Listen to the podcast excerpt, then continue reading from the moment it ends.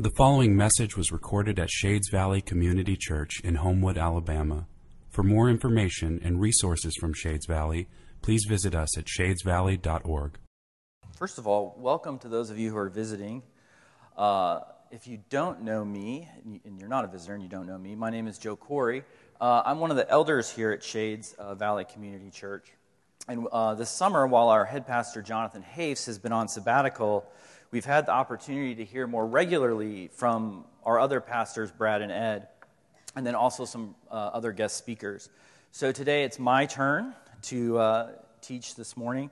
Um, but before I do that, I just want to thank Brad for giving me the opportunity and just let you all know that it has been a real privilege and honor um, to be asked to bring the word of the Lord to you today.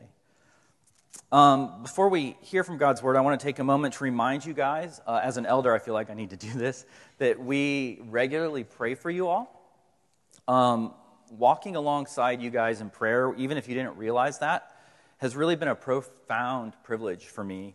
And one, of, it's really, I mean, it is the biggest joy that I've discovered I have as being an elder. Um, so please, uh, I just want you to know that you guys are prayed for regularly. And um, don't be surprised if we email you or call you or grab you in the hallway and say, hey, what's going on? How can we pray for you? We're not, we're not being creepy. We're just, we, re- we really do care. Um, and so, anyway, I just, wanna, just wanted to mention that. I also want to mention that as a layperson, uh, the process of studying and preparing for today uh, has been eye opening. Uh, in my day job, I'm a college professor, and so I'm used to speaking on different topics in front of groups of people, but this just felt different this morning. Uh, teaching on a topic like the family has felt far heavier than I anticipated, uh, and the stakes much, much higher. Family means a different thing for each of us. Uh, the picture we have of our family can change a lot over the course of our lifetime. Regardless of what this means for you today, we all have experience in belonging to a family. Whether you're married with children or married without children, single or widowed or an orphan, we all have a basic understanding of the family, and that has been shaped by our experience of it. So, whatever your experience, I want to invite you to join me this morning in hearing from the Lord on this topic. So, with this in mind, let's go to the Lord together in prayer. Uh, please pray for me. I'm nervous, as you can tell. All right. Holy God, we just um, we invite your presence here this morning. We pray that uh, your word will ring true, that uh, we will have ears to hear what you are saying to us, and that um, I would just be a vessel for your word and your spirit. I just thank you for this community of believers, for this family, this church family, and just uh, invite you to speak into their lives this morning. Amen. So in March, my family, along with the Hafes uh, family, packed up our nine kids into two minivans, and with food and games, we headed for the north uh, woods of Georgia for a much uh, needed week of relaxation. Although you can't relax very often, much with nine kids, just FYI. Uh, as expected, our little caravan became separated as we drove through Atlanta. And so we were on our own, uh, my, my family and their family, to make it to a place that we'd never been. As we left civilization and drove into the woods, we discovered, Sarah and I discovered, that the Google Maps app on our phones directed us to the long, wrong location. So, on top of this, um, we were far from any kind of phone service. And so, since Sarah and I had not thought to bring a paper map, we found ourselves lost and with no way of knowing where to go. Frustrated and anxious, I turned around and headed for the nearest town in search of precious phone service, or at the very least, someone who might be able to give us directions. Unbeknownst to us, at the same time, Jonathan and Holly had already arrived at the house, and realizing that, realizing that we were, um, that we were late, they, they assumed, well, they knew that we were lost. So, just as it started to get dark, Jonathan began to search for us. Fortunately, a short time later, he found us stranded, waiting in a McDonald's parking lot, where, much to the joy of my family and my four kids, he was able to guide us to the right place.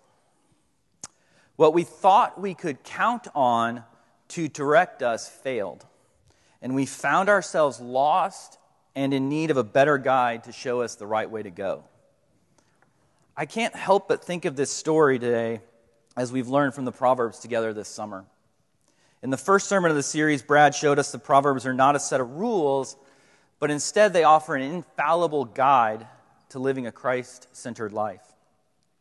Over the course of the summer, the Proverbs have pointed out the importance of seeking wisdom, and they promise that those who find and hold on to it will be blessed.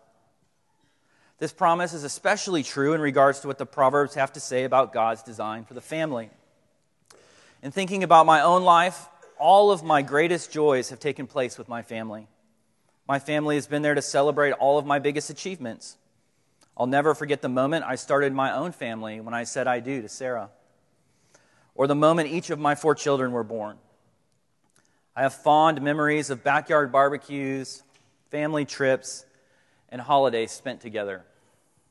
At the same time, almost every one of my deepest pains has occurred within my family the loss of my brother and grandparents, the unexpected pain that came with my sister's divorce, other broken relationships, and a childhood surrounded by addiction. As you reflect on your own experiences, I'm sure this is also true for you. This morning, many of you are reeling because of relationships within your family. Some of you have recently experienced the loss of a family member and you are working through deep, deep sorrow. Some of you experienced separation or brokenness within your family, and you don't know how these pieces will ever be put back together.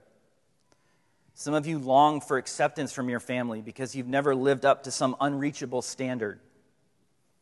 Many of you long for the chance to even have a family of your own. And many of you here today are in a season of life where your whole being is wrapped up in the care of someone in your family, and you are exhausted and drained. And too often you forget the joy that family can be and the promise that God shows through it. You don't need to search hard to find a long list of solutions for dealing with the family. A search on Amazon for the term self self help family yields over 100,000 titles. If we limit our search to Christian self help family, we're given less options, but the, still, the number still remains above 20,000 titles. For generations, television shows and movies have been filled with stories about the family. Some of these depictions are deeply troubling. Some are almost too perfect and just as troubling. And many depict the reality of the family for what it is a messy place full of flaws and triumphs, sin and grace. In our media saturated, self help, life hack culture that is heavy on how to's and five steps, it is easy to see the earthly things around us and think they offer the right solutions to achieving peace and security within our families. But I often wonder if we too often replace the Word of God with the Word of man. And as a result, we actually end up far from the place where God intended us to be. This is why the Proverbs are so important. Unlike my Google Maps or everything else our culture offers, they will not fail us. The Proverbs offer us a key to life and speak to the profound idea of what it means to be a human. More importantly, the Proverbs are a valuable guide for how to be in healthy relationships with the creator of the universe.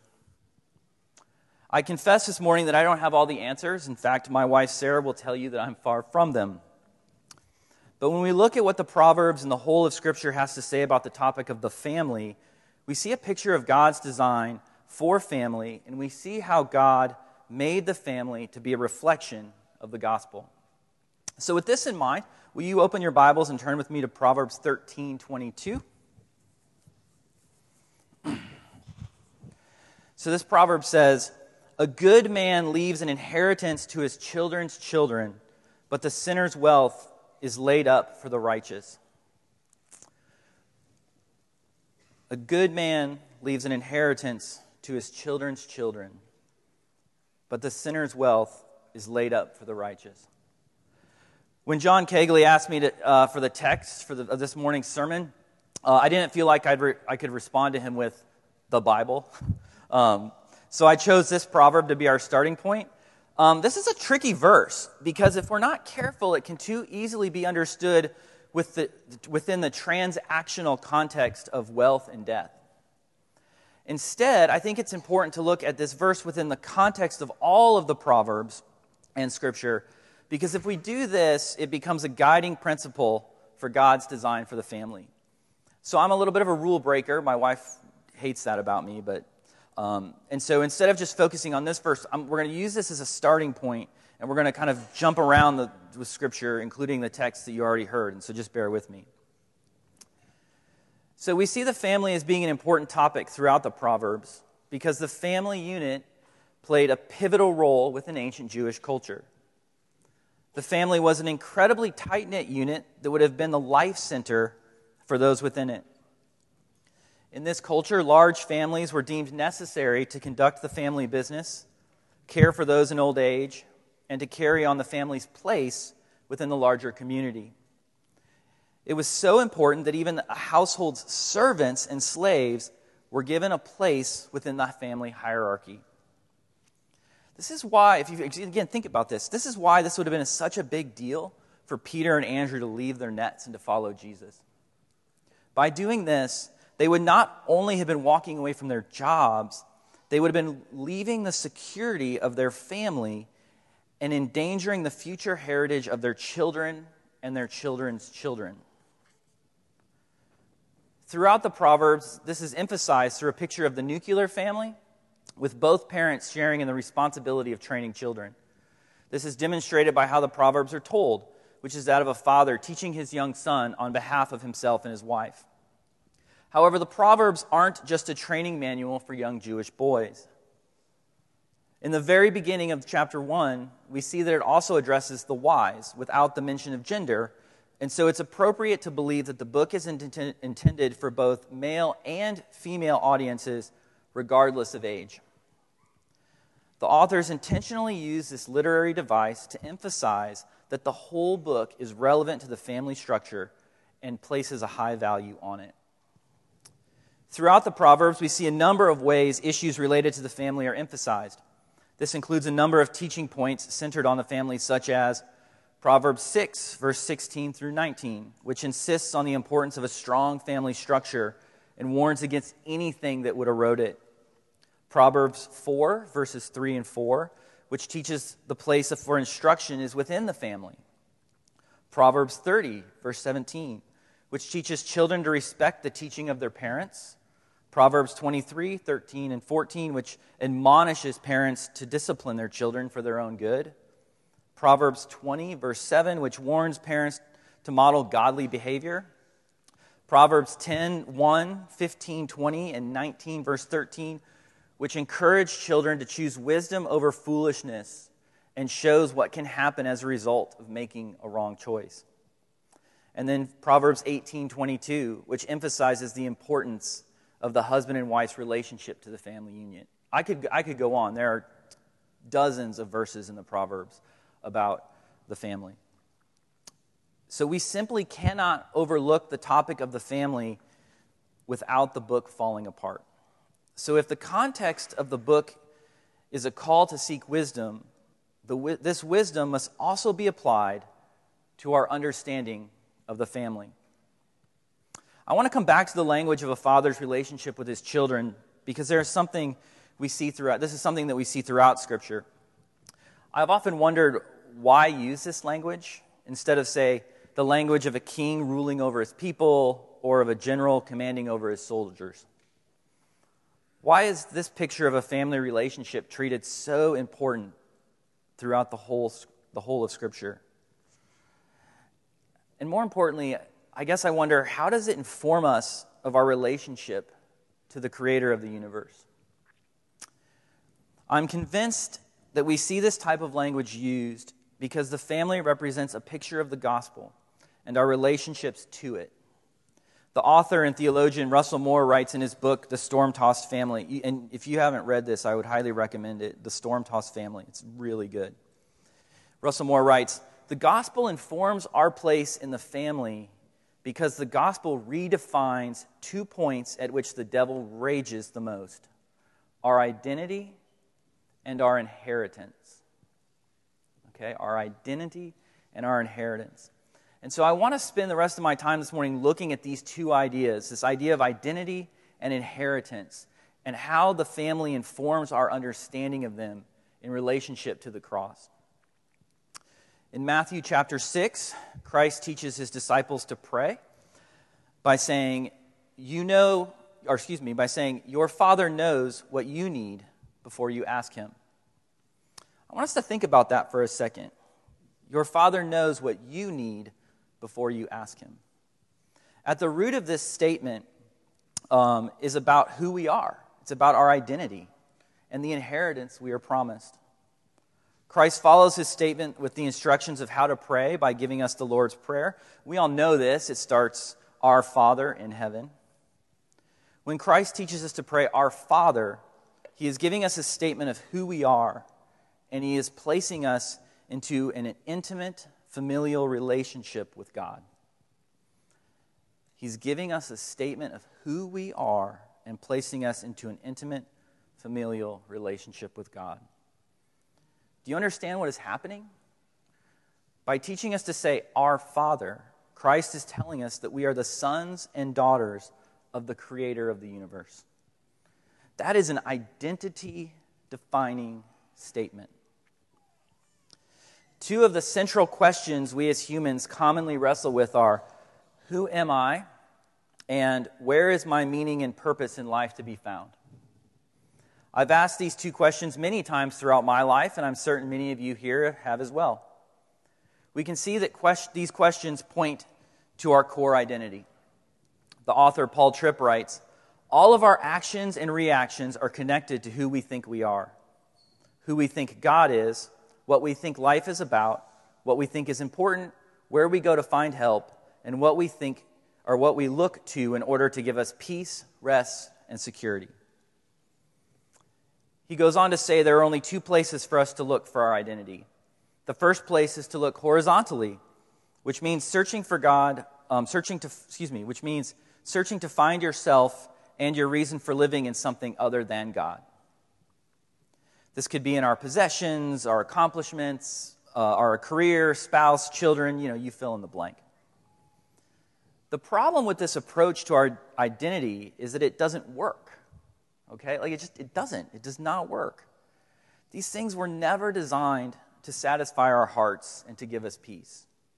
Looking to these things, as good as they may be, only leads to disappointment, fear, anxiety, and a desire for more power or control than any of us will ever have. As a college professor, I see the consequences of this almost every single day. I'm convinced this is the root of the desire that causes parents to place heavy burdens on their young children. It explains why, as parents, we feel angry or hurt when our kids disappoint us.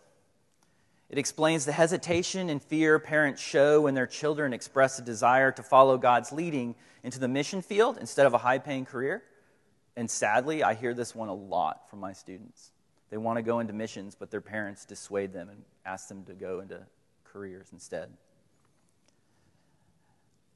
It explains the pressure our children and young adults feel to have perfect grades and the intense anxiety they feel about finding a job or in what their future holds.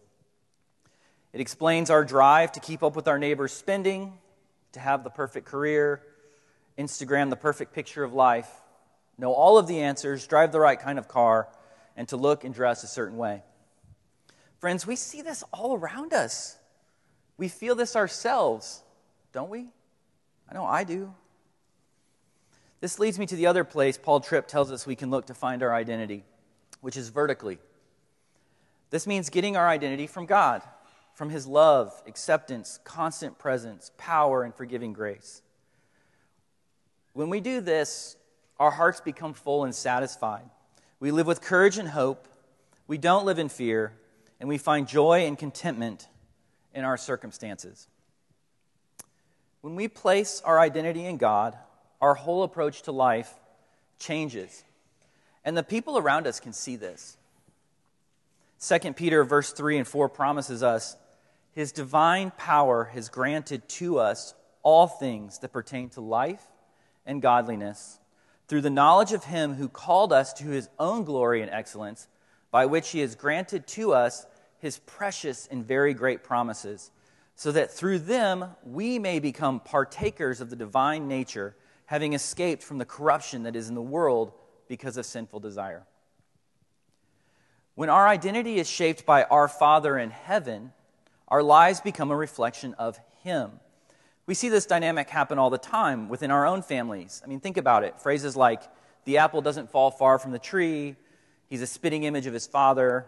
These are common phrases that we use to, to describe how our children look or act. We see this idea play out in the Old Testament reading of this morning. In 1 Samuel 16, we are first introduced to David the boy who would become the future king of Israel and whose, from whose root Christ himself would come. In this passage of Scripture, the Lord asks Samuel to go to Bethlehem and to anoint a new king whom he has selected amongst Jesse's sons. In the scene, Jesse and his seven oldest sons come before Samuel, but none are selected. They're all passed over. Samuel is kind of surprised by this um, because in some of Jesse's oldest sons, he sees like they kind of look like kings, right? They're tall and handsome. But the Lord tells Samuel not to look at their outward appearance, but at their heart. So Samuel asks if these are all of his all of Jesse's sons, and Jesse responds that he had neglected to bring one. Oops, I kind of forgot. I left one out in the field. So David, uh, David is the one who got had was neglected, obviously. He's, and David's the youngest and the smallest. I think that's an interesting dynamic, too. So Samuel calls for David, and I, I can just, just imagine the scene with me. So this scrawny boy shows up from out in the fields. He's dirty. He's wondering what the heck is going on. He smells like the sheep that he's been watching over. And the Lord tells Samuel to anoint the, the boy David in the midst of his brothers setting him apart from his family. And we are told that the Spirit of the Lord rushed upon David from that day forward. Did you, did you guys catch that? In that moment, we see the formation of David's identity. David is described later in 1 Samuel chapter 16, so just immediately following that, as being skillful in playing the lyre, a man of valor, a man of war, prudent in speech, and a man of good presence and those around him see that the Lord is with him. The apple doesn't fall far from the tree. I don't think it is a coincidence either that in the very next chapter we see the story of David confronting Goliath. This shouldn't be a surprise because David's identity was in God. He knew that. I can't help but think about how David's knowing that the Lord was with him played into the confidence and courage he displayed in that situation.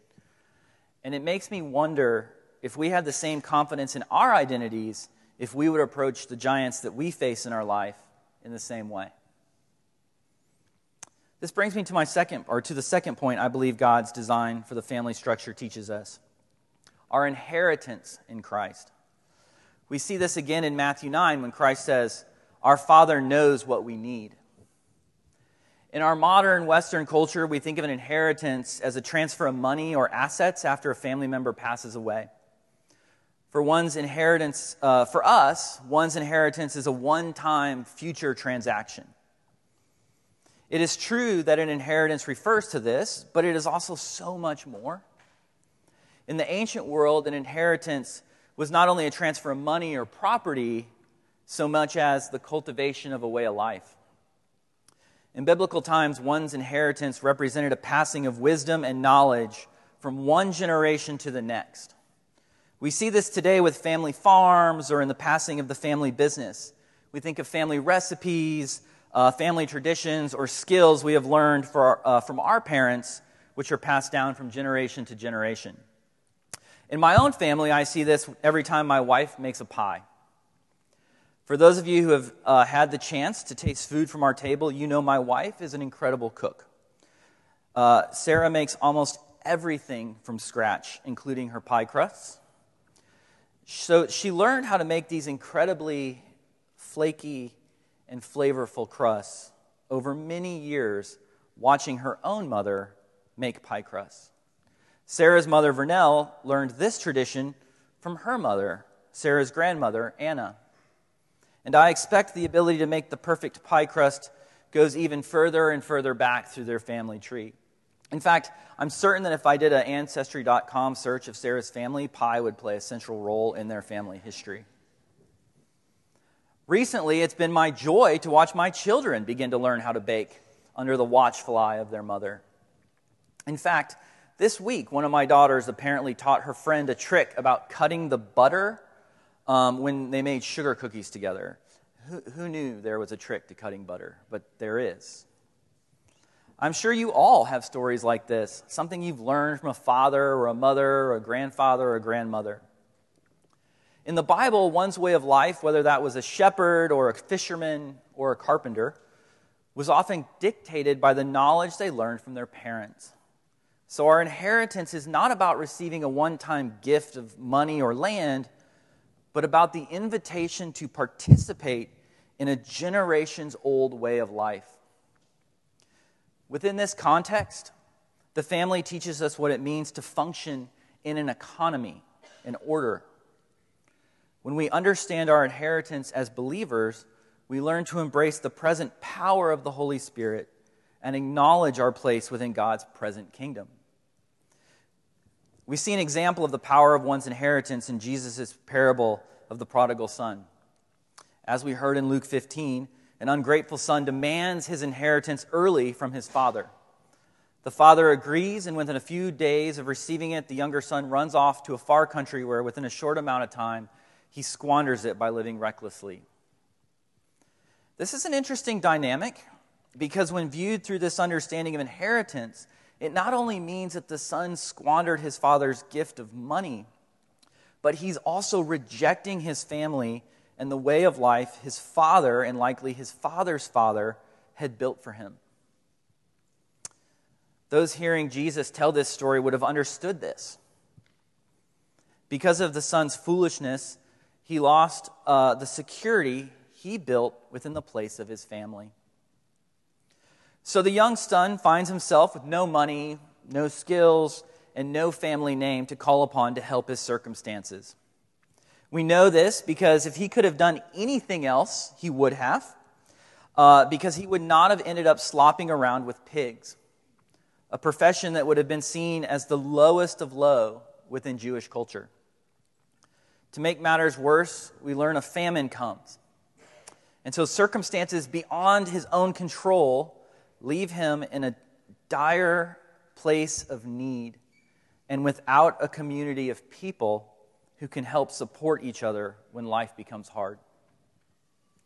The young son realizes this and decides to return to his father's house and to ask for mercy with the hope of being placed back into the family hierarchy at the same level as the higher servants. He just wants to be back in the hierarchy. He doesn't care about, you know, resuming his old place as a son. But we know how this ends, right? Here's the best part. But while he was still a long way off, his father saw him and felt compassion and ran and embraced him and kissed him. And the son said to him, Father, I have sinned against heaven and before you. I am no longer worthy to be called your son. But the father said to his servant, Bring quickly the best robe and put it on him and put a ring on his hand and shoes on his feet, and bring the fatted calf and kill it, and let us eat and celebrate. For my son was dead and is alive again. He was lost and is found. Despite the son's rejection of the father, the father has compassion on him and runs to his son so he can fix the relationship. He can restore that relationship and immediately restore the son back to his proper place in the family. It's such a powerful picture of God's grace. Through this story, we see a father's unconditional love, uh, and we see a picture of the gospel.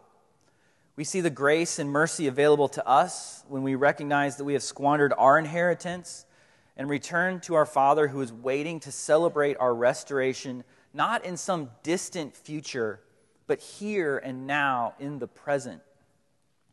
The family is a picture of the gospel in our lives because family, like the cross, is a messy place. At the cross, the Lord's plan of redemption plays out. Christ, God's only Son, was mocked. His skin was torn apart. He was brutally crucified in front of his earthly family like a common criminal. Russell Moore again writes The cross shows us how we can find beauty and brokenness, justice and mercy, peace and wrath, all in the same place. The pattern of the Christian life is crucified glory. This is true for our lives and our families as in everything else. It is at the cross where identity in God the Father is sealed and our inheritance is rewarded. I want to say that again. It is at the cross where our identity in God the Father is sealed and our inheritance is rewarded. So, as I finish up today, I want to shift gears to my third point. Um, my daughter Abby gave me some advice, some advice. She said that all good sermons have three points. So, here's the third one. So, for some of us here this morning, this understanding of family is really difficult to believe. Your experience with family has been painful, and you want nothing more than to escape from the family in which you were born. In fact, I need, I, I, need to confess, as a father of four children, there have been many times over the last 13 years where I've wanted to escape from the family, my family, just for some peace and quiet.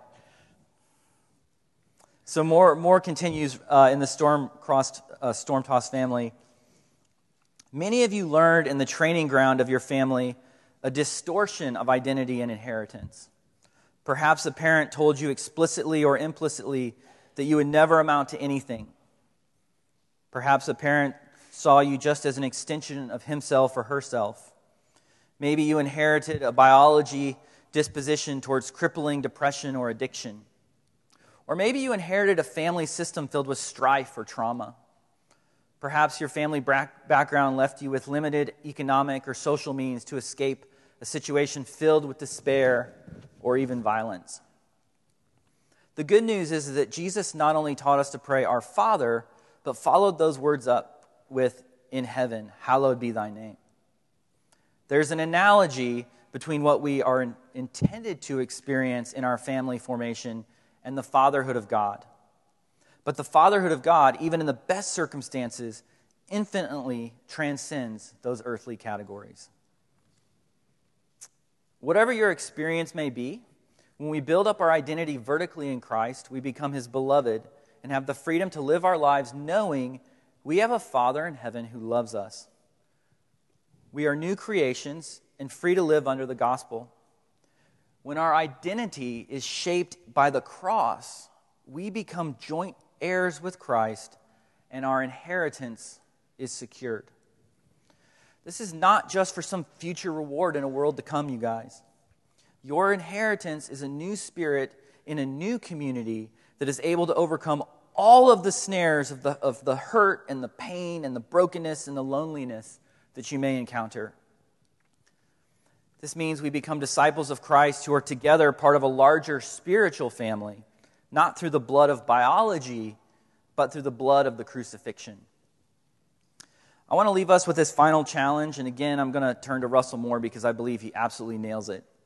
He writes In too many cases, we have turned congregations into silos, packed with countless minivans full of individual families coming to receive instruction and then return to their own self contained units. The end result, especially in a rootless, hypermobile American culture, is the reality of mothers who are lonely and fear they're failing, but who don't want to say anything for the fear of being judged or starting up the mommy wars.